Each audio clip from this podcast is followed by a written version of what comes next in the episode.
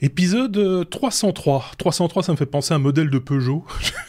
Mais, sauf que la marque euh, de, de, ce show n'a jamais produit de Peugeot 303. Elle existe sous forme de maquette. Enfin, ça, c'est une autre histoire. Évidemment, c'est pas de ça dont on va parler aujourd'hui.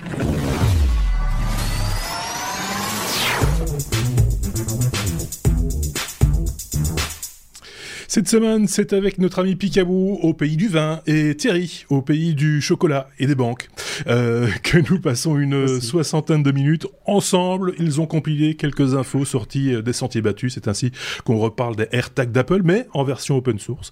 Euh, Mark Zuckerberg veut aider les créateurs de contenu en leur donnant des outils sur Facebook et Instagram. Disney franchit une étape de plus dans l'art de l'animatronique avec son projet Kiwi. On reparle du CES, mais en édition 2022 de ce grand rendez-vous technologiques. N'hésitez pas à réagir, à partager ou à commenter cet épisode. N'oubliez pas de vous abonner si ce n'est pas encore le cas. Bonne écoute, comme toujours. Bonjour Thierry, bonjour Picabou, comment allez-vous Thierry d'abord peut-être? Bonjour vous deux, je vais super bien et je suis navré de faire que cet enregistrement démarre en retard. C'est pas bien pour un Suisse et la ponctualité qui va normalement avec notre, euh, notre nationalité. Voilà, c'est ma faute, ma très grande faute ceux qui nous écoutent en, en, différé, comme la majorité d'ailleurs des gens en podcast, hein, euh, euh s'en moquent complètement. Mais on a une demi-heure de retard, voilà, il faut le dire comme c'est. Euh, donc on a eu le temps de bavarder. Avec Picabou, par exemple, qu'on n'a plus entendu depuis un, petit temps maintenant. Comment vas-tu? Bonsoir, ça va bien? Mais oui, ça va bien. Euh, euh, oui, oui, non, mais ça va très bien. Euh, j'ai pris un peu de, un peu de temps entre les deux épisodes parce que voilà, trop de charges de travail, machin, etc. Voilà, donc je suis content d'être là. Voilà. On est content d'avoir aussi euh, de. Il y a plein de choses à dire. Il y a plein de choses. Euh, on va d'ailleurs pas trop traîner euh, pour les dire ces choses, puisqu'on a un programme relativement chargé une fois de plus pour cet épisode 303. on salue Toumoisi 59, Sébastien Boireau, Gumdog Deslandes, Ingris Boy ou encore Pierre Laure, cinq de nos auditeurs qui ont laissé des commentaires, ça et là. Il y en a bien plus, évidemment, on les salue également, mais on ne peut pas citer tout le monde, vous le savez. C'est comme ça, c'est difficile, c'est dur, mais c'est comme ça. mais on on, vous lit, on lit vos commentaires et souvent on répond aussi quand ça s'y prête. Euh, merci à vous. On entame directement notre abécédaire. Avec la lettre A comme achat en ligne, euh, on va parler de, avec Picabou de, de, la taxe. Ça y est, c'est fait. Ils ont trouvé le moyen de faire des sous. c'est ça. Ils vont, faire encore plus qu'avant et avec euh, avec certitude quasiment là. C'est quand même ça, puisque si vous, aviez l'habitude de commander en ligne, en particulier dans des pays hors Europe, euh, vous savez que quand vous commandiez dans les pays hors Europe, si la livraison était inférieure à 22 euros, d'où le petit titre que j'ai mis euh, avec ma liste en dessous, 22 euros, jusqu'à 22 euros, vous ne payez pas, vous ne ça n'était pas euh, euh, obligatoirement déclaré en TVA. Et mmh. donc, vous ne payez pas forcément la TVA euh, de la part. le vendeur ne vous le faisait pas appliquer. Voilà en particulier les pays chinois, la Chine, les pays asiatiques, etc., qui souvent vous envoyez du petit matériel et ce genre de choses euh, en se débrouillant pour que ça soit euh, soit du petit matériel qui n'a pas beaucoup de frais d'envoi, soit euh, du, du matériel qui vont diviser en plusieurs paquets et donc ça génère des frais d'envoi minimum, on va dire. Ouais. Et mais à partir du 1er juillet de cette année, donc de 2021, euh, la France va euh, changer sa réglementation et obliger les sites d'e-commerce à, euh, à, ben, à, déclarer donc euh, cette TVA puisque la réglementation maintenant change. À partir du premier centime euh, acheté donc euh, vous paierez la TVA, donc les 20% supplémentaires sur vos, euh, vos petites, vos petites emplettes sur les internets. ce qui veut dire que quand vous êtes à un achat à 10 euros, ça va encore, vous paierez 2 euros de plus, de plus. Mais quand vous allez acheter un matériel qui en vaut 1000, ce sera déjà plus dur à avaler. On va dire ça. À côté de ça, il faut éviter. Oui. C'est assez logique hein, en même temps. Enfin, je veux dire, c'est voilà, ce qui était totalement illogique, c'est de recevoir quand tu faisais une commande avec un montant un petit peu élevé, de recevoir 12 enveloppes. c'est ça. euh, Voilà, euh, c'était un peu particulier aussi euh, cette histoire-là. Ah bon, là je là je dis pas je dis pas que c'était pas logique, euh, c'est que c'est pas logique maintenant. Euh, mais bon, faut faut reconnaître que c'était un petit avantage euh, pour euh, récupérer certaines certaines petites choses à moins cher que ça ne l'est ou que ça ne l'est encore ou que ça le sera ça le fera bientôt encore dans, en Europe ou en France. Puisque ça ne concerne en l'occurrence que la France, ce que je dis là. ça ne concerne que alors faut être précis parce que j'ai eu une question cet après-midi, j'en ai discuté avec quelqu'un d'autre et il m'a dit mais j'ai pas vu ça, mais en Europe il n'y a pas de loi, etc. Alors oui, c'est une loi française qui va s'appliquer bah pour tous les produits que vous achetez hors Europe. Bah oui. Voilà, c'est faut être précis. Euh, c'est-à-dire que vous, en Belgique ou en Suisse, euh, a priori, vous n'êtes pas concerné par ça. Je ne sais pas comment est la réglementation chez vous, comment ça ah, fonctionne. Alors, c'est une fort bonne question. Alors, pour la Suisse, je, laisserai Thierry répondre parce que c'est toujours très particulier, la Suisse. Hein. La Belgique aussi, ceci dit, mais nous, on est en Europe quand même. Euh, donc, euh, euh, a priori, on va suivre la France sur cette, histoire-là. Ça va, ça va pas durer très longtemps non plus. Ceci étant dit, certains opérateurs, je pense que c'est AliExpress, si je ne dis pas de bêtises, ont installé des stocks et installent des stocks sur le territoire européen. Il faudrait savoir si là, il va y avoir des, taxes à payer ou pas, du coup, tu vois, puisque c'est, ah. ça reste territorial. Enfin, c'est, Gearbest, Alibaba, etc. ont commencé à installer depuis quelques années ou depuis quelques mois euh, des, des, entrepôts euh, en Europe, euh, ce qui permet d'avoir d'ailleurs d'avoir des, des, livraisons plus rapides. après, à savoir comment va être géré la, la, ces vont être gérés ces envois donc depuis des pays étrangers en Europe ou en France ou, en Belgique, enfin voilà. Euh, et comment ça va être taxé, ça c'est une autre question. Je ne sais pas. Oui, effectivement. Euh, euh, Thierry, à, l'aide, la Suisse, qu'est-ce qu'elle va faire du coup La Suisse est pile au milieu de l'Europe. On a les, les accords bilatéraux, mais on n'est pas dans l'Europe, donc on veut les avantages sans les inconvénients.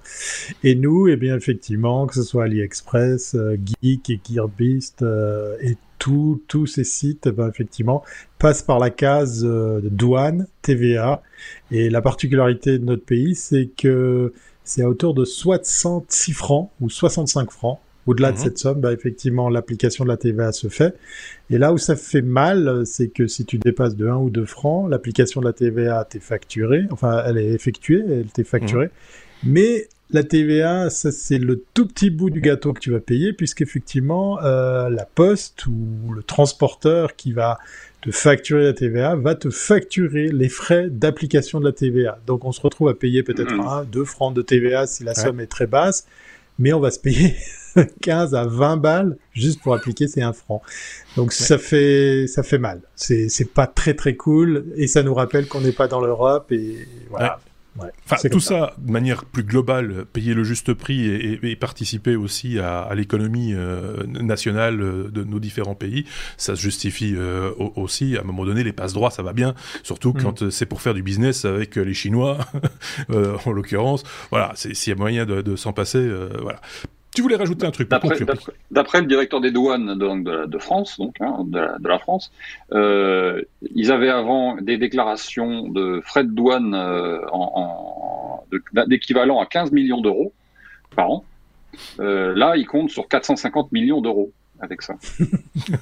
ce qui va faire effectivement entrer des sous dans les caisses. Bah oui, c'est ça.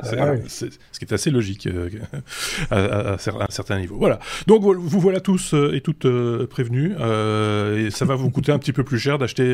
alors réfléchissez bien à ce que vous achetez, parce que s'il y a moyen d'acheter local, c'est peut-être pas plus mal aussi, hein, si ça existe. Donc ça va, ça, va peut-être aussi relancer le marché local, du coup, pour certaines choses, quitte à payer le prix, hein, autant acheter de la qualité. On passe à la suite. Música Avec la lettre C comme CES, vous le savez, c'est un sujet cher à, Thierry, qui était un petit peu, euh, voilà, lui, c'était ses vacances annuelles, c'était sa, petite escapade à Las Vegas, euh, et, cette année-ci, il en a été privé, ce qui fait qu'il est pas content, content. Euh, alors quand il y a des nouvelles, des bonnes nouvelles, bah du coup, il fait, il fait des, petits bons sur sa tyrolienne, et, et c'est youpi, je vais pouvoir y retourner, et je vais pouvoir, faut aussi, il faut bien le dire, faire la promotion des produits suisses du coup, mais au CES. Oui, oui, ça, m'a même permis d'échanger avec quelques exposants suisses euh, à l'annonce de, de, ce communiqué de presse qui nous est arrivé là il y a, il y a quelques heures, euh, moins d'un jour en fait. Alors on enregistre cet épisode puisque ça y est, euh, le CES dans le même communiqué de presse assez indigeste, assez assez conséquent hein, en matière de, de, contenu, nous raconte qu'ils sont super heureux, super contents de l'édition 2021 Donc ils se contentent de peu, hein, nos amis de la CTA, parce qu'effectivement, euh, discussion faite avec des visiteurs comme avec des exposants, c'est une année de, de M. Hein, il faut, il faut appeler un chat un chat. Ça n'a pas, ça pas marché et, et, toutes les mauvaises langues dont je fais partie disent tous la même chose. C'était fait exprès pour qu'on regrette la version en, en, présentiel. Et ça y est, ben c'est annoncé. Euh, 2022, le CES aura bien lieu, mais en hybride. C'est le mot à la mode. Ça veut dire qu'il y aura toujours effectivement du live, toujours effectivement de quoi se connecter à distance, de suivre tout ça. Je suis curieux de savoir si ça, pour le coup, ça va s'améliorer. Mais on nous vend l'idée que toutes les mesures vont être mises en place pour accueillir du monde physiquement. Alors tout de suite, moi, la première question que je me suis posée avec mes amis du, du 6 Fortech, le, le collectif qu'on a créé et qui, comme ça, accompagne des entreprises à visiter le, le CES pour la première fois, on s'est dit, mais comment ils vont faire, sachant qu'un CES généralement réunit plus de 180 000 personnes. Alors peut-être qu'ils vont baisser la voilure, peut-être qu'ils vont imposer effectivement des quotas. Euh, là, de nouveau, si je joue la mauvaise langue, j'ai envie de dire, j'y crois pas trop. Euh, je pense pas qu'ils vont freiner comme ça un business qui fait tourner Las Vegas à fond. Hein, on en avait parlé dans d'autres épisodes. Euh, toute la ville de Las Vegas euh, avait euh, communiqué de façon vraiment très très smart en disant CES miss, euh, we miss you, puisqu'effectivement pas d'hôtel, pas de casino, pas de business, pas de tourisme, parce que même si c'est que quatre jours, enfin moins d'une petite semaine, mhm. ça génère beaucoup beaucoup beaucoup d'argent. Voilà. Et puis, bah, pour la petite histoire, je me suis enquéri de, de regarder avec ma voyagiste parce que j'adore faire plein de choses sur Internet, mais réserver un vol d'avion, jamais de la vie. Je préfère faire faire ça à des professionnels. Et elle m'a dit, écoute, c'est simple, on a une vision de deux semaines. Voilà, donc acheter mon billet pour janvier 2022, c'est pas pour tout de suite. Oui, c'est ça. Donc bah, autant à, patienter un petit peu, d'autant qu'il n'y aura pas foule. ouais, je suis, je, ouais, je suis dubitatif. Je, je sais pas si cette édition va vraiment avoir le lieu, mais d'un autre côté, je vois que les États-Unis avec Biden euh, ont sacrément mis un coup de cravache. Euh, je mmh. discute avec quelques Américains dans, dans, certains États. Je vois que, par exemple, en Californie, ça a vraiment bien bien bougé. Euh, il y a beaucoup de choses aussi du côté de New York où là vraiment l'accent a été mis sur l'efficacité. Mais en même temps, les cas euh, continuent à augmenter. C'est pas parce qu'on est vacciné qu'il faut plus prendre de mesures. Il faut, voilà. Je, oui, bien sûr. Ouais. Et puis on, on, a tous déjà discuté, on va le remettre ici, mais les variants, etc., des choses qui font un peu peur, il faut, faut le reconnaître, et, ouais. et, qui sont pas très rassurantes sur, sur, le long terme. Par contre, les voyages en avion, moi j'ai appris un truc, euh, je fais euh, juste une parenthèse, le MIT, enfin des chercheurs du MIT ont mis en place un, un outil qui n'est qu'un outil, hein, c'est pas c'est pas c'est pas statistique, c'est pas voilà, -hmm. c'est juste -hmm. une intelligence artificielle, je crois, qui qui recalcule le, le risque pris dans certaines conditions. Donc on lui donne des paramètres, on lui dit voilà, je suis dans une salle de spectacle avec 200 personnes, il y a un type de dent qui est malade, euh, combien de temps, euh, après combien de temps je vais être euh, moi aussi malade si je ne porte pas de masque, si je parle avec lui, si je chante, machin, etc. Et, euh, et donc ils ont comme ça toute une grille de, de, de résultats. Ils ont, ils ont -hmm. fait le, le, calcul pour les avions. Alors c'est assez étonnant. Tu peux passer deux jours dans un avion, si tu portes quand même un masque, euh, dans un avion avec quelqu'un de malade, si tu portes un masque, deux jours, sans être, sans prendre le risque d'être, euh, d'après ce modèle euh, mathématique évidemment, hein, sans prendre le risque, et sans masque, tu tiens trois heures. Euh, tout ça pour dire que la ventilation dans les avions est très filtrée, très très réfléchie, ouais. etc. depuis très longtemps, et, euh, et que donc euh, voilà, l'avion c'est peut-être l'endroit le plus sûr euh, pour voyager aujourd'hui, manifestement. C'est le nouveau slogan d'Air France, l'avion l'endroit le, plus sûr sur de, sur Terre. oui, c'est ça. C'est oui, assez ouais, original. Oui, oui, ça, ça mais, donne envie de retourner en Australie du coup, 24 heures d'avion. passer, passer du temps dans l'avion, mais voilà, tout ça pour dire, je chercherai un petit peu Google et votre ami pour le coup coup euh, pour, oui. pour, voir euh, d'où vient cette info et, et, et vous la jugerez sur pièce. Il, de nouveau, c'est pas c'est pas euh, c'est pas basé sur des recherches particulières, c'est juste un outil mathématique qui calcule en gros les, la prise de risque euh, dans, dans ces, ces, différents cas de figure. Je sais pas si Picaboo a un truc à rajouter sur le CES ou sur ce que je viens de dire ou pas. Non non, je trouve juste que c'est bien qu'ils éliminent pas les, les les conférences et les, et les rencontres et les, et les, salons comme ça euh, de façon euh, unilatéral parce que soi-disant ça a marché une fois ou parce que voilà. Je trouve que c'est comme quand on va acheter une voiture ou quand on va acheter un machin, il faut tester le produit, il faut le voir, il faut le toucher. Et pour moi, c'est indispensable que ce genre de, de salon soit puisse permettre aux gens d'aller d'aller tester les produits, les voir en réel, etc. Parce qu'on peut mhm. toujours maintenant faire tout ce qu'on veut avec des images. Euh, expliquer tout ce qu'on veut, etc. Donc bon, autant les voir en vrai. Voilà. Oui, c'est ça. En vrai. le, virtuel, je pense qu'on avait déjà un petit peu parlé de ça il y a quelques temps maintenant, euh, euh, si tu t'en rappelles bien, Thierry. Ne pleure pas, ça va aller. c'est que. Merci les graminées, je suis sujet au rhume des foins, voilà. Ah, aussi. Si, si jamais vous explosez vos oreillettes, c'est parce que je vais éternuer. Voilà.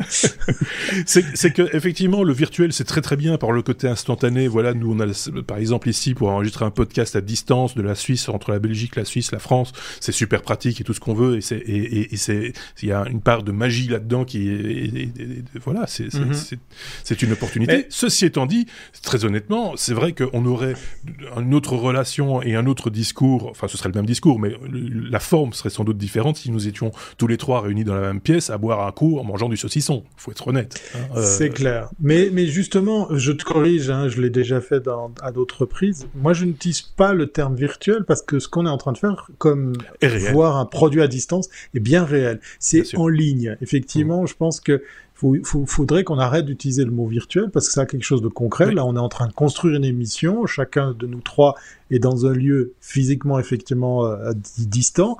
C'est vrai que le saucisson plus la binge, ça passerait bien. Ça c'est clair et net. Ça se ressentirait au niveau ambiance. Là, je suis à l'eau, donc voilà. Mais euh, c'est quelque chose quand même de très concret. Et, et, pour avoir discuté avec des exposants du, du CES qui sont allés au CES euh, à leur façon hein, dans cette édition 2021 ils nous ont dit, bah oui, on a fait moins de business parce qu'effectivement, euh, comme, comme euh, le dit mon collègue, le concret, la, la visite physique, euh, le palpable, le palpage des, des, des produits, serrer des mains, rencontrer quelqu'un par hasard, c'est quand même pas mal. En tout cas, moi, c'est pour ça que j'aime l'expérience CES. Ouais. L'expérience, le, oui, le, hasard de la rencontre euh, sont, des, paramètres qui doivent rentrer en ligne de compte aussi, qu'on n'a pas là, il faut le reconnaître aussi. Bon, allez, on passe à la suite. Hein, G, la lettre G, on va voir les Game Boy, euh, Thierry, euh, mais une, Game Boy qui a vieilli, qui a grandi, qui est adulte maintenant. Hein. Oui. D'ailleurs, il faut plus qu'on l'appelle une Game Boy. J'ai trouvé cette news euh, quand même. Ça aurait pu être un oui mais non, mais en même temps, il y a quand même une jolie petite prouesse derrière. Donc c'est pas la Game Boy, c'est la Game Man. Pourquoi? Parce qu'elle a grandi. Donc là, vous serez obligé d'aller regarder sur vos YouTube préférés, puisque là, on dirait une toute petite main qui tient cette immense Game Boy. Euh, pour le coup, elle a un écran couleur. Elle a respecté l'agencement des, des, touches, mais le boîtier il est juste énorme. Hein. On est presque autour des 30 cm. Alors pour euh, pour euh, raconter euh, bah, ce qui a pris ce, ce, ce, développeur de, donner vie à cette Game Man, bah, c'est l'amour du jeu vidéo et l'amour de la bricole, puisqu'il a imprimé en 3D un boîtier bien plus grand. Il y a mis un, un écran qui a rien à envier. la photo rend pas vraiment honneur à, la, à, la, qualité de l'écran. Puis pire encore, on peut la connecter à un téléviseur et il raconte que ben, ben voilà, les jeux qu'on peut installer n'ont plus rien à envier à, ceux de l'époque de la, la, Game Boy. Donc on pourrait imaginer pourquoi pas crâner avec sa Game Man, euh, avec des jeux actuels, avec euh, des jeux qui peuvent concurrencer la Switch par exemple. Moi je suis pas gamer, mais j'ai trouvé la prouesse électronique, technique et, et, et euh, physique assez marrante, euh, puisque il, a respecté effectivement les, les, proportions et il a construit de toutes pièces. Allez voir euh, sur sur internet, il y a une vidéo qui vous montre tout ça. C'est moi j'adore ce genre de contenu et puis j'adore voir l'innovation qui comme ça s'invite au détour d'une idée folle. Je sais pas si l'éditeur euh, des, jeux vidéo et, le constructeur de, cette console a repéré la chose, mais là, moi, je serais à sa place, j'irais lui serrer la pince ou en tout cas, euh, bah, lui, lui, lui, je, faire remarquer que c'est bien, bien drôle. Ouais. J'ai creusé un petit peu. Alors, le, euh, le, le, le YouTuber en question, euh, Gumpy Modeler, euh, fait des modèles en, en 3D. Euh, c'est une des la principale raison de son, de, de, de, allez, de sa chaîne YouTube. il a également sur un, un, autre site donné toute la liste de, du matériel, qui, les mesures, les fichiers, etc. Tout ça. Donc, Picaboo, qui est un, un adepte de l'impression 3D pourra s'y si, si, si, coller s'il a envie. D'ailleurs, il se propose de nous en fabriquer une chacun, si jamais. ah non, je devais pas le dire. Excusez-moi. ceci, ceci étant dit, euh, le, le, le, fameux Gumpy Modeler euh, indique quand même que le, la console est, pas fonctionnelle en, en, tant que telle. C'est-à-dire que c'est très difficile de, enfin, elle est pas étudiée pour jouer, elle est plus étudiée pour montrer qu'autre chose. Euh, Picaboo, c'est le genre de truc, toi, tu, tu, te prêterais à ce jeu-là, toi, te connaissant bricoleur comme t'es, hein? Oui, oui, tout à fait, oui. oui, Bon, moi, j'avais même tenté il y a quelques, il y a quelques années euh, de me faire une, une bande d'arcade. C'est un peu le même principe d'ailleurs. Hein, euh, c'est tout, c'est ni plus ni moins que ça. C'est-à-dire que là, il a réussi à faire, euh, à mettre dans une petite boîte un, un, une carte, une carte électronique qui va permettre de faire une émulation pour des jeux qui sont des jeux qu'on trouve ou que vous avez déjà, ou je vous le souhaite.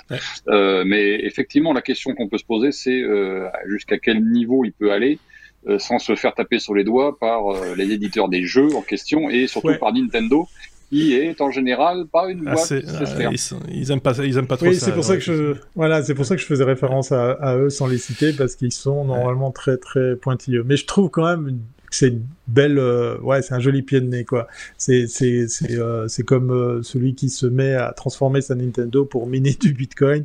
C'est strictement inutile, mais c'est super beau comme prouesse parce que chapeau, il la connecte au Wi-Fi, il lui fait calculer des, des Bitcoins et tout ça tient dans dans, dans un appareil qui a qui a des dizaines d'années maintenant. Ouais. La, Game Boy, enfin, c'est aussi parce que c'est un, c'est c'est un truc un peu emblématique. Hein, la Game Boy, c'est, euh, c'est, voilà. Et donc du coup, quand on touche à la Game Boy, forcément, ça parle à énormément de monde. Euh, c'est, ça c'est clair. Moi, je me rappelle, il y a. Hein. Oui, c'est mythique, oui. C'est comme, les Game Watch, comme les Game Watch à l'époque. Hein. Bien sûr. Oui, et, et, et, je me rappelle il y a quelques années où quelqu'un avait fabriqué simplement une table en bois mais sous forme de, de, Game Boy, mais géante pour le coup, euh, sous forme de table, euh, et s'était amusé à faire ça, et ça, et ça avait un rendu, un cachet incroyable. Évidemment, euh, votre épouse ou votre copine ne doit pas beaucoup apprécier ce genre de truc. C'est vraiment des trucs de gamins attardés comme nous sommes, mais, mais, mais, moi ça me fait rire. soyons, soyons très honnêtes, ça me, ça me fait rigoler, mais c'est bien pour dans notre bureau, vous voyez les gars. Hein oui, oui, voilà. C'est pas, pas, à la maison, pas, pas à la maison. À la maison. Ceci étant dit, euh, je voudrais pas non plus me faire attaquer sur ce terrain-là. Je pense qu'il y a des demoiselles qui ont bien aimé aussi la Game Boy, euh, malgré son nom, et qui, euh, et qui pour qui ça représente aussi quelque chose. Donc, donc voilà. Voilà c'est bonne pioche. C'est un, un, un, objet culte intéressant qu'on vous conseille. on va pas manger de kiwi, mais on était lettre K comme euh, K comme kiwi, euh, avec un projet euh, assez fou, parce que c'est quand même, ce sont des gens déjà qui sont un peu foufous sur les sur, sur les bords et qui, qui, qui font ce qu'on appelle des objets animatroniques. Je suis retombé sur ce mot-là parce que j'en avais parlé avec des gens justement mmh. chez chez Disney, euh, chez Disneyland Paris, euh, parce que dans le parc, dans tous les parcs Disney, il y, a des, il y a des personnages animés, etc. Et il y a des gens qui sont spécialisés là-dedans, animer des personnages pour qu'ils aient l'air réels, etc. Et c'est de ça dont il est question, Piquet. Ouais. Et il y a, euh, alors c'est en l'occurrence c'est Disney dont on parle là, puisque c'est Disney qui euh, depuis à peu près trois ans développe euh, pour justement améliorer ses animatroniques, passer à une autre échelle, on va dire de de, de, de l'animation. c'est de l'animation robotisée, mais c'est c'est ça quand même, parce que leur souhait était de pouvoir faire en sorte que ces animatroniques, qui pour l'instant étaient quand même cantonnés quand on va dans les Disneyland, etc. On peut pas toucher à ces à ces, à ces éléments. Ce sont des choses qui bougent, qui bougent, qui interagissent plus ou moins, mais c'est toujours préprogrammé. Il n'y a pas vraiment une, un échange, euh, voilà. Et leur but a été euh, de lancer une équipe de leur euh, de leur secteur R&D, recherche et développement, donc pour dire qu'est-ce qu'on peut faire et jusqu'où on peut aller en termes de, de, de qualité de, de contact avec le public. Mhm. Et donc, ils ont lancé un projet qui s'appelle euh, un projet, la plateforme Kiwi. Euh, cette plateforme, elle a euh, comme but euh, d'amener, de développer des technologies d'abord pour créer un, robot. Alors, c'est un, robot qui sera relativement programmable, mais qui va être programmable avec une, une certaine partie. alors, j'aime pas le mot intelligence artificielle, mais partie algorithme euh, qui, qui, lui permettra l'interaction avec le, public. Ce qui fait que ce, ce, ce robot sera lâché, c'est le but affiché, dans les parcs pour pouvoir, c'est pour ça que j'avais mis ce titre-là, aller euh, serrer dans ses bras euh, les enfants, etc., avec euh, la possibilité ben, de, de, éventuellement de discuter, de faire des grimaces, etc. Il y a des haut-parleurs, il y a tout un tas de choses. Ils ont développé une toute tout un tas de technologies, des brevets, etc. En particulier, par exemple, le, le squelette du petit robot. Alors aujourd'hui, la forme sous laquelle vous allez le voir, si vous allez voir l'article ou si vous allez voir les, les, vidéos qui sont dans cet article, euh, c'est Groot. Donc euh, Groot, qui est le, un des héros des, des Avengers, etc. Euh, très rigolo et parfait, parfait pour les enfants. C'est absolument le, le, personnage qui va, qui va euh, les, les, amener à, à s'approcher, on va dire. Euh, et sur les premières versions, donc là on est sur, sur trois ans de développement, on voit un peu l'avancement euh, en termes de développement qu'ils ont eu et euh, la façon dont ils ont développé ça. Et sur cet avancement, on voit les quelques technologies, en particulier sur la jambe euh, du, du, personnage, qu'ils ont mis en œuvre. Alors, ils expliquent dans l'article qu'ils ont mis en œuvre surtout un squelette qui est particulier, qui est creux à l'intérieur, pour plusieurs raisons. D'abord, les raisons de poids, mhm. ce qui leur permet d'économiser énormément en énergie, ce qui leur permet d'économiser pas mal en, en termes de, de alors pas d'économiser, mais de ventiler le robot, puisque sur ce robot et sur l'ensemble de son squelette, ils ont réparti tout, tout ce qui était l'électronique. Donc ils ah ont développé des cartes, de, des cartes de, euh, informatiques qui permettent de faire fonctionner le robot. Donc vous avez euh, des morceaux de cartes qui sont répartis un peu partout sur le robot, sur les jambes, sur les bras, etc. Évidemment, le robot est habillé, donc vous ne le voyez pas. Mhm. Euh, il y a des capteurs un peu partout qui traînent. Euh, et puis toutes les articulations, par exemple, ils ont développé un système d'articulation qui se passe d'engrenage. Alors c'est très flou en termes d'explication. Le journaliste qui, euh, qui a été voir ce, robot est resté encore relativement flou, même s'il explique un peu le, le fondamental. J'ai pas réussi à comprendre le fonctionnement des articulations, mais visiblement il se passe d'engrenage. Ils ont développé un système qui permet, avec simplement des fibres, de faire d'articuler les, les, les enfin, d'articuler les articulations, c'est cas de le dire, euh, du robot. Et ce qui fait qu'ils arrivent avec euh, pas mal de développement, etc., à avoir un robot qui est autonome. Aujourd'hui, sur les vidéos, il est encore branché parce que ils le, ils le tiennent encore par la programmation, on va dire. Donc il y a encore un fil qui traîne derrière. Donc en termes de programmation, c'est tout ce qui traîne. Mais il est autonome et qui il se promène tout seul. Il a une démarche qui ressemble quasiment trait pour trait au personnage de la, du film. Euh, il a des mimiques au, au, niveau du visage qui sont effectivement très très sympathiques et c'est presque c'est du dessin animé. Enfin, c'est pas du dessin animé, c'est du film, quoi. C'est-à-dire que, comme le dit le, le, journaliste, on pourrait parfaitement imaginer que un de ces jours, euh, ce robot, cet animatronique, mais c'en est plus un, c'est maintenant un robot presque autonome, euh, vienne devenir devenir un, devienne un personnage et soit un personnage qu'on pourrait presque intégrer dans un film. Quoi. Ouais. Donc c'est une plateforme qui est destinée au niveau des plateformes qui est destinée à faire plus que Groot, hein, mais tous leurs personnages dans leur parc. Oui, voilà. Donc, euh, donc euh, je pense à Michel et Micheline qui font tic et tac euh, dans, dans, dans, les déguisements peuvent s'inquiéter pour leur boulot. Euh... Peut-être. à, terme, ils seront peut-être remplacés par, euh, par des robots, ce qui serait quand même euh, un peu, un peu embêtant. C'était pourtant mal barré cette histoire. Euh, j'ai un petit peu cherché dans, dans les archives, euh, pas si lointaine que ça, c'était au mois de novembre de l'année dernière. Ils avaient montré un robot, mais ils l'avaient pas habillé. Et ça a fait peur aux enfants. Euh, et on comprend pourquoi, parce que c'est vraiment, c'est vraiment tout à, fait, tout à fait dégueulasse. Et donc, on est très, très on est très, très, très. Non, mais il s'est bien brossé les dents, par contre. Oui, il a l'air d'avoir les dents propre. c'était, c'était. Euh, alors, effectivement, tu parlais d'interaction avec le robot. Là, pour le coup, euh, l'interaction, elle était, elle était, elle était déjà là, hein, avec euh, avec des capteurs, etc., qui pouvaient voir la personne en face, etc. Et surtout, un, un, point de détail important dans tout ce qui est robotique de manière générale, c'est pas que la démarche, c'est aussi la démarche, c'est aussi les muscles, les mouvements, etc. Mais c'est le mouvement des yeux. nous clignons des yeux, et, et, et, et c'est le meilleur moyen pour reconnaître un extraterrestre ou un robot. Vous regardez s'il cligne des yeux. S'il cligne pas des yeux, comme Thierry Weber, par exemple.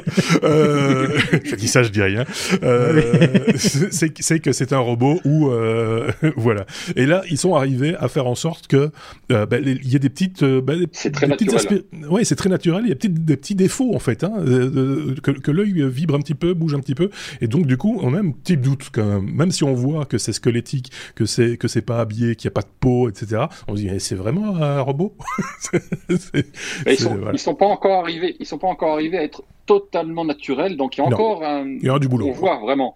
Mais, hmm. mais je pense que dans les mois qui viennent, euh, ils vont arriver à détacher le, le petit monsieur du, de, le, petit monsieur de son câble et que on verra une, une, une présentation de, de, de, de, lui, enfin ou d'un autre, euh, totalement naturel et, et, vraiment avec une bonne démarche, avec des mouvements qui seront naturels, etc. Et avec un visage qui sera un visage mignon ou, ou méchant, ou je ne sais pas. Enfin, voilà. Ça dépendra du personnage qui veulent leur, lui faire jouer. Quoi. C'est vrai qu'ils ont toute une gamme de personnages chez Disney dans lesquels on peut pas mettre de personnes, même de très petite taille, c'est pas possible. c'est très sectaire. c'est très sectaire en fait, oui, c'est ça. Voilà. Mais ceci étant dit, ça fait, ça fait de belles animations et c'est un, un, métier formidable. C'est vraiment des artistes, hein, les mecs qui font ça. C'est pas que des techniciens, il y a aussi tout l'aspect artistique derrière. Ouais. Puis le choix du personnage, il est, il est sympa parce qu'ils sont pris aussi, le mini Groot, puisqu'effectivement, c'est peut-être plus simple à le modéliser. J'étais persuadé que euh, la, la, citation qui, qui m'a qui, qui m'est venue en tête en voyant ça était euh, de, de, ce film les, les, Gardiens de la Galaxie. Mais en fait euh, le Vers l'infini et au-delà vient d'un autre d'une autre production. Du coup c'est pas Disney c'est je crois que c'est Pixar. Je sais pas si vous savez d'ailleurs Vers bah, oui, c'est les, les, jouets enfin Toy Story ouais. Voilà, bravo, c'est bien. Vous bah connaissez vos classiques, je suis rassuré. Non, non, mais c'est bien. Donc euh, voilà. Bon, on a fait le tour de cette question-là, mais euh, à mon avis, on n'a on pas fini de parler de ce genre de, ce, ce, ce genre de choses.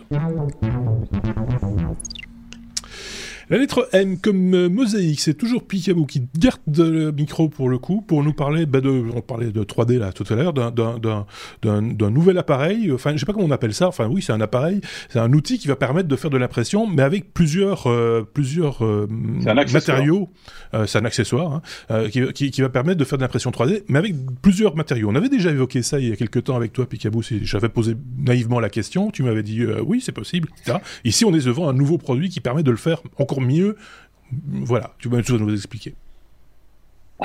Alors, moi, j'ai, il, y a sept, il y a sept ans, je crois, euh, la société Mosaïque euh, a lancé un petit projet qui était un projet de faire, euh, de permettre aux imprimantes 3D, parce que ça c'est l'impression 3D dont on parle, de permettre à une, une imprimante 3D qui n'a qu'une seule couleur à la base, de lui faire imprimer quatre couleurs ou quatre types de filaments mhm. par une seule buse.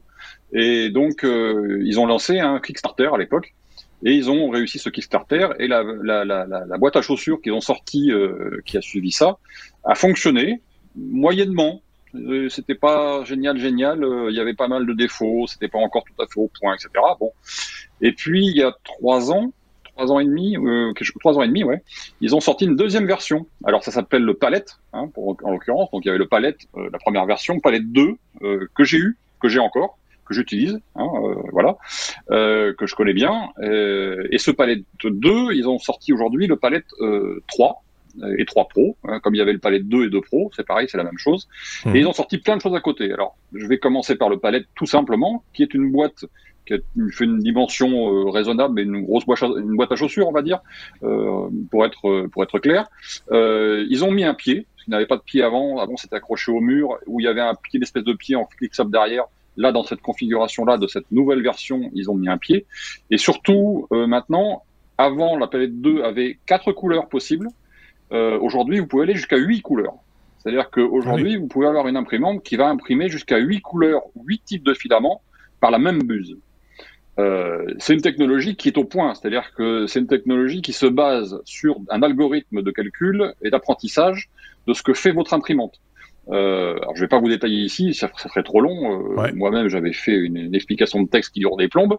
Euh, euh, mais là, ce qu'on peut remarquer sur cette version-là, qui est sortie donc, euh, enfin qui a été annoncée il y a quelques semaines et qui sort dans les jours qui viennent pour le palette tout seul dans son coin, euh, c'est que euh, en gros, il vous faudra débourser pour le palette tout court, le palette non pro. En, mmh. en gros, euh, entre 4 et 500 euros suivant l'endroit où vous allez l'acheter, il y a des promotions à différents endroits. Et le palette pro qui lui aura 8 couleurs, donc le palette de base à 4 couleurs, le palette pro en a 8, et il faudra débourser jusqu'à 700 euros pour pouvoir l'avoir. Euh, c'est en gros, pour simplifier, un système, vous mettez quatre filaments ou huit filaments, vous en sortez un seul qui est raccordé avec euh, tous les petits bouts de filaments qui va bien, et l'imprimante récupère au moment qui va bien le, le bout de filament de la couleur qui va bien pour l'imprimer et avoir votre joli objet de toutes les couleurs ou de tout type de matériaux. Voilà un peu le principe il faut aller voir, c'est très résumé ce que je vous dis, mais c'est ça. Mais c'est impressionnant. Enfin, moi, je, je, je, viens de comprendre, en fait, parce que je, je prépare ces émissions quand même, hein, je le dis. Mais je, me dis, mais comment est-ce que ce machin fait pour, pour, et en fait, c'est, ça doit être amusant à voir parce que il est synchronisé d'une manière assez euh, pointue pour envoyer le bon filament dans la buse au moment où il doit euh, couler le, euh, cette partie-là du, du, plastique, enfin du matériau. C'est impressionnant. Quoi c'est un apprentissage, alors ce qu'ils appellent les pings et les pongs. Donc d'un côté, vous avez les pings, euh, les, les pings qui sont euh, une information disant que l'imprimante euh, a développé tant de filaments. Ça, c'est l'information la, directe imprimante que récupère l'ordinateur, le, enfin l'ordinateur, la, carte mère de, de, du palette. Et le palette, de son côté, lui, génère des pongs, c'est-à-dire compare et, et, génère les pongs qui sont en fait son, son métrage à lui de filament et il essaie de faire correspondre les deux. Et au départ, c'est désynchronisé, et très très vite, au bout de deux trois essais, ça finit par se synchroniser. Et tout l'intérêt de la chose, c'est que euh, c'est assez rapide à synchroniser. Ça devient maintenant très très stable et très très fiable, à condition que votre imprimante elle-même soit fiable et stable. Voilà, et bien réglée, etc. Voilà, ça c'est la condition à côté. À côté de ça, et ça c'est plus pour les pros, et je vais en dire juste deux mots, ils ont sorti deux choses qui sont vraiment pour les entreprises, là. Ils ont sorti une imprimante euh, qui regroupe ce système, et donc c'est une imprimante fermée, un caisson.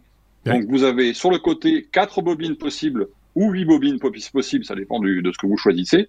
Et c'est une imprimante en, tout en un, voilà. Euh, donc vous pouvez l'acheter. Euh, tout le système est intégré. Cher. je vais pas vous donner le, prix parce que vous allez avoir une crise cardiaque. Euh, et vous avez à côté de ça pour les entreprises, PME, PMI, etc. les gens qui auraient besoin de faire de la production, voilà. le l'armoire stackable, c'est-à-dire que une armoire dans laquelle vous allez avoir six compartiments. Alors c'est entre 5 et 6 compartiments, compartiments. Vous pouvez mettre 4 ou 5 imprimantes et vous pouvez mettre l'armoire de l'armoire de stockage. C'est-à-dire que c'est un automate, en gros, qui va lancer les impressions. Quand l'impression est finie, il récupère le plateau, il sort le plateau, il, va ranger le plateau avec l'impression dans une armoire. Et, ce, et une fois que c'est fait, il va remettre un plateau pour que l'imprimante continue à imprimer et génère comme ça des dizaines et des dizaines d'impressions qui sont ensuite récupérables par un, par un, un manutentionnaire qui va venir récupérer l'armoire, la remplacer, etc. Ça, c'est de la production de masse. Oui, c'est ça. Est sur un modèle industriel là. Hein. Du coup, on sort, on, sort du, du, du, du, périmètre, on va dire, de, du, do it yourself ah habituel, du, maker, quoi. Euh, mais mais c'est impressionnant. Ils sont passés d'un tout petit produit. Euh, oui. ils sont passés d'un tout petit produit il y a 7 ans à vraiment un truc, un, truc industriel euh, aujourd'hui qui va être Peut-être rentable, je ne sais pas, ça, ça l'avenir nous le dira. Mais...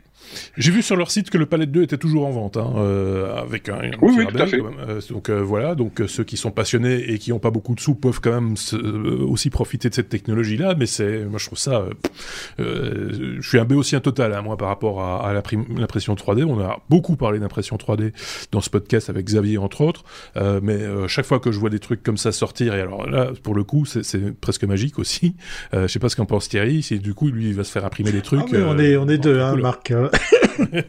on est, on est deux. Non, j'ai beaucoup d'admiration sur les images de notre euh, collègue euh, Xavier parce qu'effectivement, il est en train de, de réaliser un petit buggy, une petite voiture. Et, et, là, quand je vois, euh, quand il appuie sur les suspensions, la, direction, et puis de voir que, excusez-moi, il a même réussi à, à, modéliser les pneus, donc avec un matériau plus, plus souple.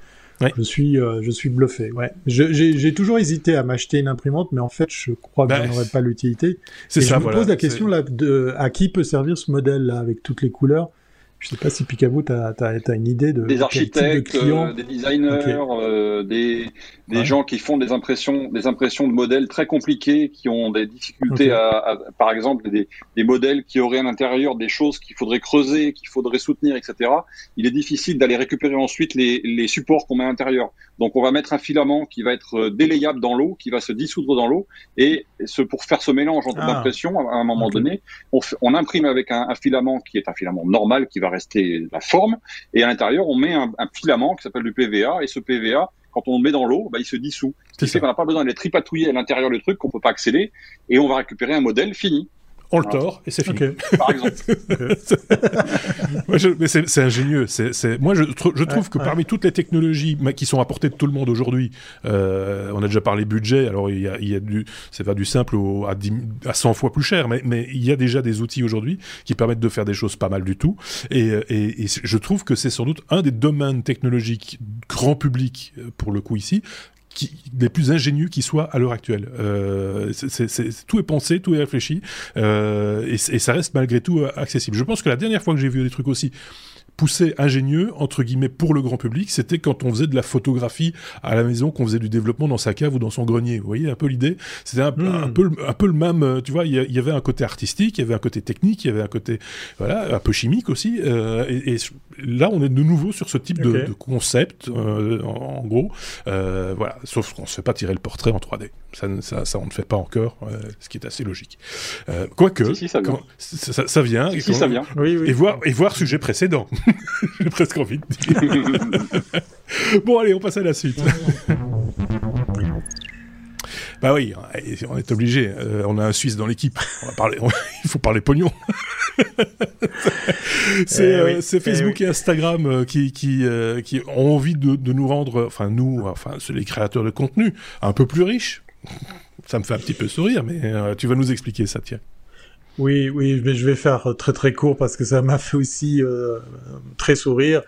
Et, et euh, on, parlait, on échangeait aussi euh, à l'intérieur du, Slack sur euh, ben, le modèle, et vous en avez traité euh, le sujet sur, sur un autre épisode des, des technos, de ce, cette arrivée chez Apple du modèle économique ben, qui permet aux créateurs de contenu de gagner de l'argent toujours avec la même marge comme sur les apps et avec un tarif dégressif. Voilà, je fais une parenthèse. Tu dis gagner de l'argent, moi je dis euh, demander de l'argent. En gagner, ça, c'est autre chose. oui, alors, ça, c'est sur le papier. Ça, je te rappelle que je suis suisse et je parle d'argent, donc c'est un truc un peu contradictoire. Non, non, alors, sur le papier, ça a l'air prometteur. Et d'ailleurs, quand Facebook, Instagram, puis euh, pour la petite histoire, c'est la même maison, nous dit, euh, ben voilà, on va vous aider à gagner de l'argent, là aussi, ça me fait un petit peu toussé. mais en gros, on sent une mouvance. Euh, j'en avais parlé avec Clubhouse aussi, qui est venu avec euh, un, outil. Alors là, pour le coup, Clubhouse, hmm, je vais voir si le modèle va, va, être, euh, va être appliqué parce que Clubhouse vraiment euh, jouer la, la, carte de tu viens, tu crées du contenu et tu gagnes cet argent par euh, par, par toi-même et, et on n'y touche pas. Hein. C'était l'annonce qu'avait fait Clubhouse en disant bah il y aura juste les frais de transaction chez chez, chez un Stripe euh, parce qu'il faut il faut louer leur leur infrastructure. Euh, pour Facebook, pour Instagram on, est très vite tenté de penser que ça va concerner, concerner tout le monde. Euh, là, je vous parle de Clubhouse euh, avec leur euh, outil de monétisation. À ce jour, je connais pas de, de, Français ou d'Européens qui a pu bénéficier de ce, ce programme, hein, puisque c'est d'abord toujours testé aux États-Unis. Et là, ben, après, quid de Facebook et Insta sur la cote-part qu'ils vont percevoir, sur le fait que, voilà, ils nous vendent l'idée qu'ils vont mettre à disposition des outils pour faciliter la possibilité de les monétiser. Voilà, comme ça, on va arrêter de dire gagner de l'argent parce qu'en fait, il n'y a pas, il a pas de promesse non plus par rapport à ça. Euh, toi, tu le sais, hein, Marc, depuis que le podcast existe, tout le monde s'est essayé à dire euh, on peut gagner de l'argent. On a vu plein de gens euh, bah, chaque année. Hein, c'est l'année du podcast. Tout le monde découvre cette technologie qui date de 2004, 2005. Euh, on avait vu effectivement déjà des acteurs s'essayer. Là, il y a un peu moins de temps moins de une, deux, trois années, on a vu des, des portails venir euh, s'improviser comme étant, euh, ben euh, voilà, la solution pour les créateurs de contenu gagner de l'argent. À ce jour, j'enfonce une porte ouverte. Je connais pas de podcasteurs qui, qui gagnent leur vie à part, à part bien sûr nos amis français en, en, la personne de euh, de, de l'animateur des euh, tiens j'ai oublié son nom Patrick Béja, Patrick Béja euh, mais qui lui s'est trouvé des solutions différentes puisque euh, il y a du Patreon, parce qu'il y a d'autres plateformes sur lesquelles il vous propose, eh bien vous auditeurs, de déposer un peu d'argent pour financer son, son travail. Puis après il y a aussi, euh, comme on dit au Québec, les commanditaires ou sponsors qui viennent un peu à l'image de notre ami Bruno Guglielminetti qui s'est retrouvé à avoir effectivement des commanditaires qui l'ont soutenu pour euh, plusieurs épisodes, voire plusieurs saisons. Mais c'est des cas vraiment très très particuliers. Puis on a ce gros décalage aussi, et puis cette news c'est aussi un petit peu pour, euh, pour le rappeler, entre ceux et celles qui produisent du contenu aux États-Unis ou en Amérique en général, euh, et ceux qui le font en Europe ou qui essayent de le faire, il y a toujours ce, sacré décalage. Euh, je veux pas faire une rubrique, une chronique que pour le podcast, mais encore une fois, quand je vois les chiffres des écoutes de podcasts, de téléchargement de podcasts sur le, territoire euh, américain ou l'Amérique du Nord en général versus l'Europe, eh ben il y a toujours ce décalage, euh, ça décolle pas, c'est pas les mêmes audiences, c'est pas les mêmes habitudes, c'est pas c'est pas les mêmes réflexes. Voilà, donc j'attends de voir parce qu'effectivement, euh, on en avait parlé aussi. Ben, la voix euh, va débarquer sur Facebook. Hein, ça y est, euh, ils n'ont pas attendu 15 ans pour essayer de, de, copier Clubhouse. Et puis cette annonce par rapport à Insta et Facebook, ben, c'est une suite logique pour pour dire ben, on a aussi prévu le coup. Maintenant, on verra. Ça. On verra qui c'est qui pourra en profiter. L'idée maintenant, c'est de donner de, l'argent, enfin de faire des promesses euh, et de donner de l'argent aux gens. J'ai l'impression que c'est un peu ça l'idée. Alors, ce qui est intéressant, c'est dans l'article que, que tu as épinglé, parce que je le rappelle, tous les, toutes les sources qui nous servent à mhm. compiler cette revue de presse, bah, on, les met sur notre site lestechno.be. C'est en, en, description du, podcast et de la vidéo sur, sur YouTube. Euh, c'est un article publié par CNET France. Et alors, ce qui est intéressant, c'est quand même, c'est l'angle qui est donné à l'article. C'est à un moment donné, il est marqué, donc il qui est un outil en développement, des boutiques en ligne pour commercialiser commercialiser pardon, directement les produits mis en avant par les créateurs et leur permettre de percevoir une commission. C'est trop, c'est trop généreux. Franchement. Mais non, mais non, mais ça, monsieur est, trop bon. vous êtes, vous êtes trop bon. Vous allez même nous donner une commission sur notre travail. C'est voilà, ça c'est l'axe qui est donné et c'est un petit peu ce que tu disais par rapport au podcast aussi. C'est un petit peu voilà, on va leur donner les miettes. Euh, voilà. Alors au-delà de ça, et puis Kabou, mon avis sera de mon avis aussi, il y a aussi tout un aspect euh, qu'on balaye du revers de la main avec ce type de proposition un peu euh, malhonnête, c'est qu'il y a des gens qui font les choses par plaisir aussi, euh, par hobby, par passion, par esprit de partage. Alors tout ça, ça peut glisser sur la, sur, sur, sur, la, la, cuirasse de, de, ceux qui sont les plus froids et les plus avec un portefeuille à la place du cœur, c'est possible, mais ça existe. Il y a des gens qui font ça pour le plaisir. alors on crache pas sur l'argent, faut être clair, mais, mais on ne le fait pas pour l'argent.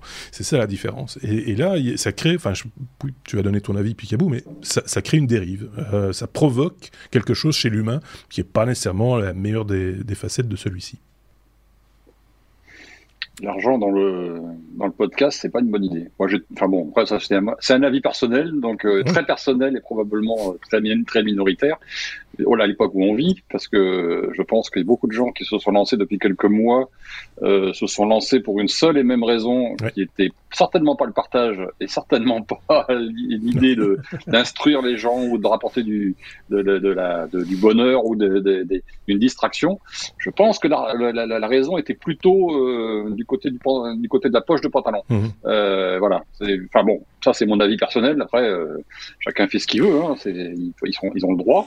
Mais pour moi, le podcast, de façon générale, c'est c'est pas l'argent à la base. Et si on y met l'argent, on se retrouve avec un énorme piège euh, qui va être qu'on va perdre en qualité, enfin en qualité peut-être pas, on va monter en qualité, mais on perdra l'instantanéité, on perdra le, tout ce qui a fait l'attrait du podcast à la base et qui faisait qu'il y avait une liberté dans ce média, qui faisait que euh, et quand il va falloir ramener de l'argent, et c'est pas d'ailleurs que Facebook, Instagram, etc. C'est iTunes aussi avec Apple qui aujourd'hui euh, a lancé le, a lancé des, des, des, va lancer du podcast payant. Euh, mhm. ça va poser un, un gros problème à, à terme. de mon point de vue, je, je suis absolument pas un expert, donc je vais pas me, me, voilà me prononcer, mais ça va poser un problème. Ça perdra de l'intérêt. Ça va en plus effacer ceux qui sont encore euh, des gens qui font ça pour le plaisir et qui sont euh, qui n'ont pas forcément les médias derrière, qui n'ont pas forcément la, la, grosse communication derrière, etc. Pour moi, c'est pas c'est pas bien. L'argent dans le podcast, c'est pas bien. Ben, ça, ça, voilà, c'est ce que je, je, traduis en deux mots. On va pas rester là-dessus non plus pendant des heures. D'autant que Thierry sait très bien que j'aime pas parler podcast dans le podcast. Euh, c'est une mise en abîme que trop de, de, de gens font, à, mon sens. Mais, euh, mais, mais euh, c'est clair que euh, à côté de, si on n'a pas la motivation, c'est un petit peu comme sur YouTube. Hein, D'ailleurs, notre expérience que tu as faite également, Picaboo, c'est que à côté de ceux qui sont payants, ceux qui marchent dans le système publicitaire, la publicité, machin, etc., les autres n'existent plus du coup parce qu'ils rapportent pas d'argent. Donc, euh, donc voilà, c'est ce côté-là, cette équité-là qui, qui, qui est compliqué à, du coup, c'est difficile de garder le cap euh, entre entre ces différents formats, ces différents principes, parce que oui, on peut imaginer de gagner de l'argent avec ce qu'on veut. C'est pas, moi, je, je, ne critique pas les gens qui essayent de gagner leur vie, c'est pas la, la, question. Euh, mais ceci étant dit, si on se réfère un peu aux références que certains aiment utiliser et dont ils abusent, qui est de dire ah c'est un peu la radio libre. Euh, oui, c'est très bien, mais la radio libre, c'était gratuit. Et, ce qui a fait le succès de la radio, c'est la gratuité et la mobilité.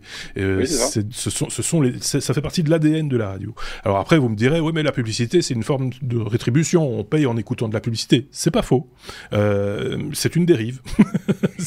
c'est tout ce que je peux dire. C'est qu'à un moment donné, euh, oui, évidemment, tout ça, ça, rentre dans un, un, système économique et il faut, il faut approvisionner ce, ce système économique. Mais pour l'utilisateur final, il n'a pas sorti d'argent, sonnant et trébuchant, de sa poche pour pouvoir écouter euh, France Inter, euh, RTL, Europe 1, euh, ou que sais-je, ou, ou, la TSR, ou je dois toutes les citer maintenant, ou la RTB, ou mais voilà. D'ailleurs, t'as dit TSR, c'est la RTS. c'est la RTS maintenant, effectivement. Comme quoi, hein, je suis vieux. oui. c'est ce que je voulais dire. Si, si, vous avez une opinion là-dessus, un, un, commentaire à formuler, n'hésitez pas à le faire en, en commentaire. On sera mm. aussi, on essaiera de répondre si vous avez si, si, vous voulez. Euh, alors on, nous dit aussi, oui, vous pouvez faire des placements de produits, etc. Oui, moi je veux bien faire des placements de produits, mais ce que je ne veux pas, c'est jouer avec euh, avec la vie des gens, euh, la vie, pas la vie. Hein. Euh, on n'en est pas là, mais mais euh, mais mais essayer de pousser un produit. Alors, qui vous dit que je vais vous dire la vérité, du coup, puisque vous savez que je gagne ma vie avec? Il y, a, y, a, un biais, là, aussi, qui, qui, pose problème euh, chez, chez, tout ce qui est euh, ce qu'on appelle les influenceurs, qu'ils soient technologiques ou, make-up ou que sais-je, qui vous disent euh, monts et merveilles sur des produits. Ils sont payés pour le dire. Euh, c'est de la publicité, euh, de la vraie publicité. Et ça, c'est beaucoup plus dommageable qu'un écran publicitaire en radio ou en télévision, clairement affiché avec un joli jingle devant et un joli jingle derrière qui vous dit aller faire pipi, c'est maintenant. C'est voilà, c'est toute, toute, la différence qui, qui, qui, qui a. Euh, on peut peut-être passer à la suite parce que voilà, on a bien parlé. Oui. Je, voilà, oui. On en reparlera peut-être à l'occasion, mais pas là. Il suffit. Il, Il suffit. Alors là, on m'a mis un titre, ça c'est bien. c'est assez chouette. C'est imprononçable. C'est pas, pas moi, chef. C'est pas moi. Comme je sais pas comme... prononcer, tu vas, me, tu vas me dire comment on fait. non, c'est ça. C'est O comme Open Haystack iStack, iStack, Open iStack, on va dire ça comme ça, on va le dire comme ça. H-A-Y-S-T-A-C-K, euh, l'open source pour créer vos propres AirTags. Bah, c'était les annonces de la semaine passée, ça, les AirTags. Ouais, mais cette annonce, cette, cet article-là date d'un peu avant.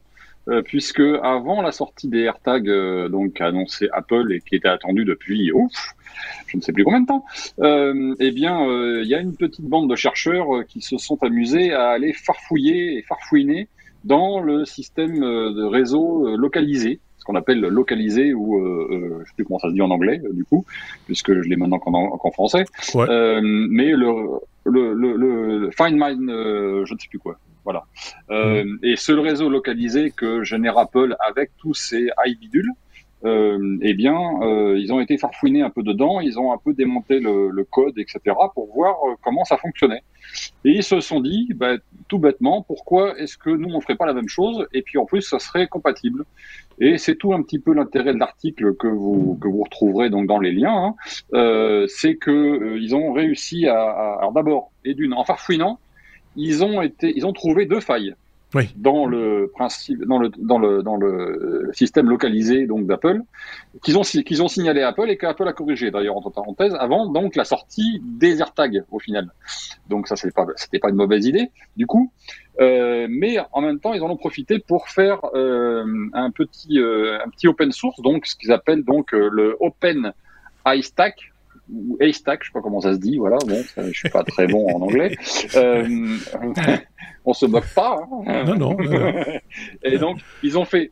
Et donc, vous pouvez, si ça vous amuse et si vous voulez mettre un petit peu les mains dans le code et dans le terminal, etc. Alors sous Mac, je précise. Pour le moment, je pense que ça viendra peut-être euh, sous d'autres plateformes, Linux, etc. après, mais euh, pour le moment, c'est sous Mac. Euh, ils ont mis en place un petit logiciel que vous trouverez sur GitHub et vous pouvez l'installer moyennant quelques lignes de code, etc. moyennant un plugin à installer sur mail. Alors, je ne sais pas pourquoi sur mail. Euh, j'ai pas été fondamentalement traité le truc, mais je vais, pour, pour tout vous dire, je vais tester j'irai tester parce que ça m'intéresse quand même de voir si on peut vraiment créer un AirTag par soi-même. Et donc, vous pouvez créer un AirTag par vous-même avec des petites cartes informatiques qu'on trouve, des petites cartes programmables, pardon, qu'on trouve aujourd'hui euh, sur les sites de e-commerce, hein, qui s'appellent les microbits. Et ces petites cartes vous permettront de fabriquer, donc de, de, de programmer un petit AirTag avec son propre nom, avec sa propre détection, et qui sera parfaitement compatible avec le réseau localisé d'Apple et que vous pourrez localiser avec votre iPhone ou avec votre tablette ou avec votre ordinateur au final. Euh, il vous faut pour ça un ordinateur Mac, euh, il vous faut mail installé dessus, il faut pouvoir mettre un peu les doigts dans, le code, il faut savoir que ça va désactiver la protection Gatekeeper qui est la protection de cryptage de, du, Mac, mais après vous le réactivez une fois que c'est installé. Hein. Euh, mais voilà, vous avez la, la petite solution qui vous permettra de faire autant d'AirTag que vous voulez. C'est encore au niveau de la bidouille, mais, mais ça, ça ouvre une porte euh, quelque part. Hein. Souvent, des, c'est encore, une bêta, c'est même peut-être une alpha, vu qu'il faut quand même booter, rebooter, débooter, machin, etc., défriser. Euh, enfin bref, euh, c'est, c'est, mais, mais je trouve que c'est, prometteur, par contre. Et, et, tout ça vient de l'idée qui existe déjà depuis quelques temps maintenant, qui, qui est de localiser son Mac. Hein. C'était un peu le même principe au, départ. Hein. C'était la, base du, truc où, où relocaliser son, iPhone quand on, pense l'avoir perdu. Euh, ça, va sur la ça confère de la même idée, on, va dire. Et c'est vrai que ça peut servir. Il n'y a pas que Apple dans le monde. Euh, ça peut servir à, un tas d'autres personnes. Et si ça peut s'ouvrir euh, comme ça au monde, pourquoi pas finalement? C'est plutôt, plutôt pas mal. Est-ce que ça veut dire qu'on peut imaginer développer du hardware moins cher? Parce que j'ai trouvé les, les AirTags quand même bien vendus. Hein. On est chez Apple. Alors le microbit, vous allez me dire. Cher, hein. Ouais, Microbit, c'est une petite carte de rien du tout. Oui, c'est. Alors après, il faut, il faut le. Ça doit avoir 15 ou 20 balles, hein, à tout casser. Ouais. Ouais, mais en même temps, c'est pas ah, le form, le form factor, le, le, le, form factor est pas top non plus. Hein. Euh, faut, faut être, va falloir le customiser un, petit peu. Un peu d'impression 3D. oui, c'est ça. 3D, non, mais parce que, parce que les AirTags, les AirTags, on est autour des 40, 40 euros, 39 35 euros. 35, 35 euros, pour l'AirTag Contre, contre une vingtaine pour, pour, euh, pour, ok. Ouais. Contre une vingtaine contre cette alternative. Ouais, En gros. Plus le truc qu'on va mettre autour. Je pense que là, ouais, c'est ça, parce que là, je pense que la force, la force d'Apple avec leur AirTag, c'est qu'il y a déjà toute une série d'accessoires euh, qui, qui, qui, ont été créés, qui sont liés. Donc euh, voilà, ça, ça, ça, va faire partie le form factor de leur truc. Euh, bah voilà, ça, c'est commercialement, ça se justifie Mais complètement. On est clairement, on est clairement là pour des bidouilleurs et des bidouilleurs qui auront euh, qui auront ce qu'il faut pour mettre autour, qui auront ce qu'il faut pour faire les accessoires nécessaires, etc. Ils vont se débrouiller les bidouilleurs. Voilà. Donc c'est clairement pour ça. On peut, peut compter dessus. C'est pas Monsieur Petite, a priori, qui ça pour s'amuser à faire du code, quoi. Ouais. Petite parenthèse. A priori, pour avoir, oui. Ouais. Juste petite parenthèse. Il est important de savoir que vous ne pouvez pas espionner quelqu'un avec des AirTags. C'est-à-dire que si vous avez un AirTag qui vous suit partout, votre smartphone ou votre euh, votre ordinateur va vous dire attention, il y a un AirTag euh, euh maléfique, je vais lui dire ça comme ça, euh, qui, qui, qui vous est suivi, quoi. C'est euh, donc c'est plutôt bien ah. pensé ça pour le coup. C'est malin. Ah, ok, d'accord. Ouais. Enfin, ceci, euh, ceci... dans votre sac à dos, oui. à vous, ou sur votre vélo à vous, enfin, encore le vélo, je sais pas sûr, mais. Il va, il va te signaler que ton vélo te suit. voilà, mais, mais, vous ne pouvez pas mettre un AirTag dans le sac à dos de votre femme, par exemple, euh, puisqu'elle a un iPhone et que l'iPhone ouais. détectant l'AirTag, voilà. l'AirTag sonnera et lui dira attention, t'es suivi par un truc qui n'est pas à toi. Voilà, donc offrez à, votre, à vos épouses, offrez, offrez-leur des galaxies. tu vas te faire des copines, tu vas te faire des copines. Oh, à propos, à propos de, de, commander des AirTags, euh, pour avoir discuté avec certains de mes amis qui en ont acheté, eh bien, ça connaît un vif succès et le délai d'approvisionnement, enfin de livraison, est en train de s'allonger au vu effectivement du nombre de gens qui se ruent sur euh, ce bidule. Moi, je pensais oui, pas que ça allait avoir un tel succès On en reparlera certainement dans un autre épisode, mais on est aussi face à, une pénurie de, de, de, semi-conducteurs et de matériaux divers et variés qui met à mal une partie de l'industrie, entre autres automobile. Euh, je parlais de, en tout début, je parlais de Peugeot. Sachez que les, certains modèles sortent aujourd'hui avec des compteurs analogiques. sans rire. Hein. Ils ont changé euh, dans, certains modèles. Je pense que c'est à 408 où ils, ils, ont, ils, remettent des, des, des, compteurs kilométriques analogiques euh, parce qu'ils ont des, problèmes d'approvisionnement. Donc voilà, c'est une petite parenthèse. On approfondira ce sujet à l'occasion si vous le voulez bien. On peut passer à la suite. La suite qui est un, sujet qui n'est pas d'actualité, il faut bien le reconnaître, c'est un sujet euh, WC. c'est le sujet de vieux con, en, gros, euh, qui a justement rapport avec ce chiffre, le 308, épisode 308. et toi, ça t'a parlé. Oui, bah oui, quand j'ai vu épisode 303, moi, euh, euh, voilà, mais mon cerveau a fait qu'un bond, euh, déjà qu'il a moins de moins en moins de neurones, parce que le, le, chiffre 303, alors pour plein de raisons, pour évoquer plein d'autres choses, mais moi, le 303, ça me fait penser à la 303, et c'est pas une bagnole, c'est chez Roland, et oui, c'est effectivement euh, cette fameuse boîte à rythme, la TB303, qui a euh, bercé, euh, je veux dire, mon adolescence pour tout m'a amené à aimer la musique électronique. Donc oui, je joue et j'assume mon rôle de vieux con, mais j'adore et je continue à adorer la musique électronique et la 303 fait partie intégrante de, eh ben, de ce de ce patrimoine euh, voilà, vous entendez effectivement euh, le son typique. Et puis la, vidéo que je partage avec vous, eh ben, c'est un gars qui s'est amusé à créer une pattern. On a le droit de la diffuser parce qu'en fait, euh, bah, vous la trouvez sur, sur YouTube, mais vous allez voir les progressions. Le mec, c'est un fou furieux puisqu'il a réussi à créer une pattern, c'est-à-dire un morceau de la boucle de musique d'un célèbre groupe, groupe français euh, qui, qui, je vous avais annoncé euh, sa séparation, ah les Daft Punk, voilà. Donc ça boucle la boucle hein, dans une machine qui fait des boucles euh, et qui s'appelle la 303. Tout est bouclé, tout tourne en rond, voilà. Pas, pas besoin de dire plus, mais allez faire un tour sur sur internet, allez essayer d'écouter le son de cette cette machine. Elle est encore utilisée par par certains musicos. Et puis ah si vous avez comme moi la nostalgie de cet appareil, bah, sachez qu'elle existe aussi en application iPad. ça c'est juste bluffant. Bon, bah maintenant, effectivement, les puissances de calcul de nos e-devices sont telles qu'on peut se permettre de, de, de, faire de belles choses, quitte à, à émuler un, un, appareil qui, qui tenait presque dans la poche. ok, il est un peu, un peu comment me dire, encombrant, mais il était quand même euh, sympa à transporter comme ça dans des, dans des raves ou dans des, dans des concerts. Oui, il était assez, compact quand même. Hein. Le 303, c'était, euh, un appareil euh, qui, qui n'a pas d'âge. Enfin, si, maintenant il en a un certain. C'était, c'était le début des années 80, 83, 84, quelque chose comme ça. Et, et donc c'est le genre d'instrument effectivement qu'on retrouve maintenant dans les, dans les studios parce que même, même s'il existe des émulateurs, il existe plein d'appareils qui font comme.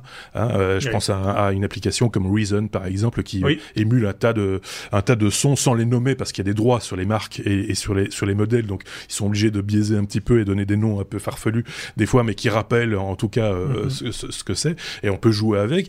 Les puristes et les ingénieurs du son qui doivent mixer ce genre de choses préféreront toujours utiliser les bonnes vieilles boîtes euh, que, que de, avec lesquelles on a joué par le passé et qui ont ce son particulier, cette voilà cette couleur un peu particulière. Des fois c'est défaut aussi hein, du son souffle, machin, etc. Euh, c'est un, petit peu particulier, euh, effectivement. J'ai donc dû, tu vois, j'ai donc dû, moi aussi, aller dans, mes, dans la cave et ressortir la, la TR505 ah, qui, est, qui, est sortie, bien après la TB 303 euh, parce que euh, euh, après la, la, TB 303 il y a eu le TR303 en milieu des années 80 et ceci ça date de, de la 505 je pense que c'est c'est fin des années 80 début des années 90 si je, 90 si je ne dis pas je, vois que je suis pas le seul WC à bord. Voilà. Voilà c'est ça. Alors si on veut aller jusqu'au bout de l'idée je, si, vous voyez ici, derrière moi, il y a le, fameux Korg MS-20 que, que, j'ai dans mon petit musée personnel également, euh, et qui lui date d'avant euh, le, TB303 euh, en, l'occurrence, qui date de la fin des années 70, début des années 80, produit je pense de 78 à 83, qui a été réédité par Korg il y a quelques années maintenant dans un format, un form factor plus petit. voilà, et, il existe aussi une version numérique, enfin, il y a moyen d'émuler ça.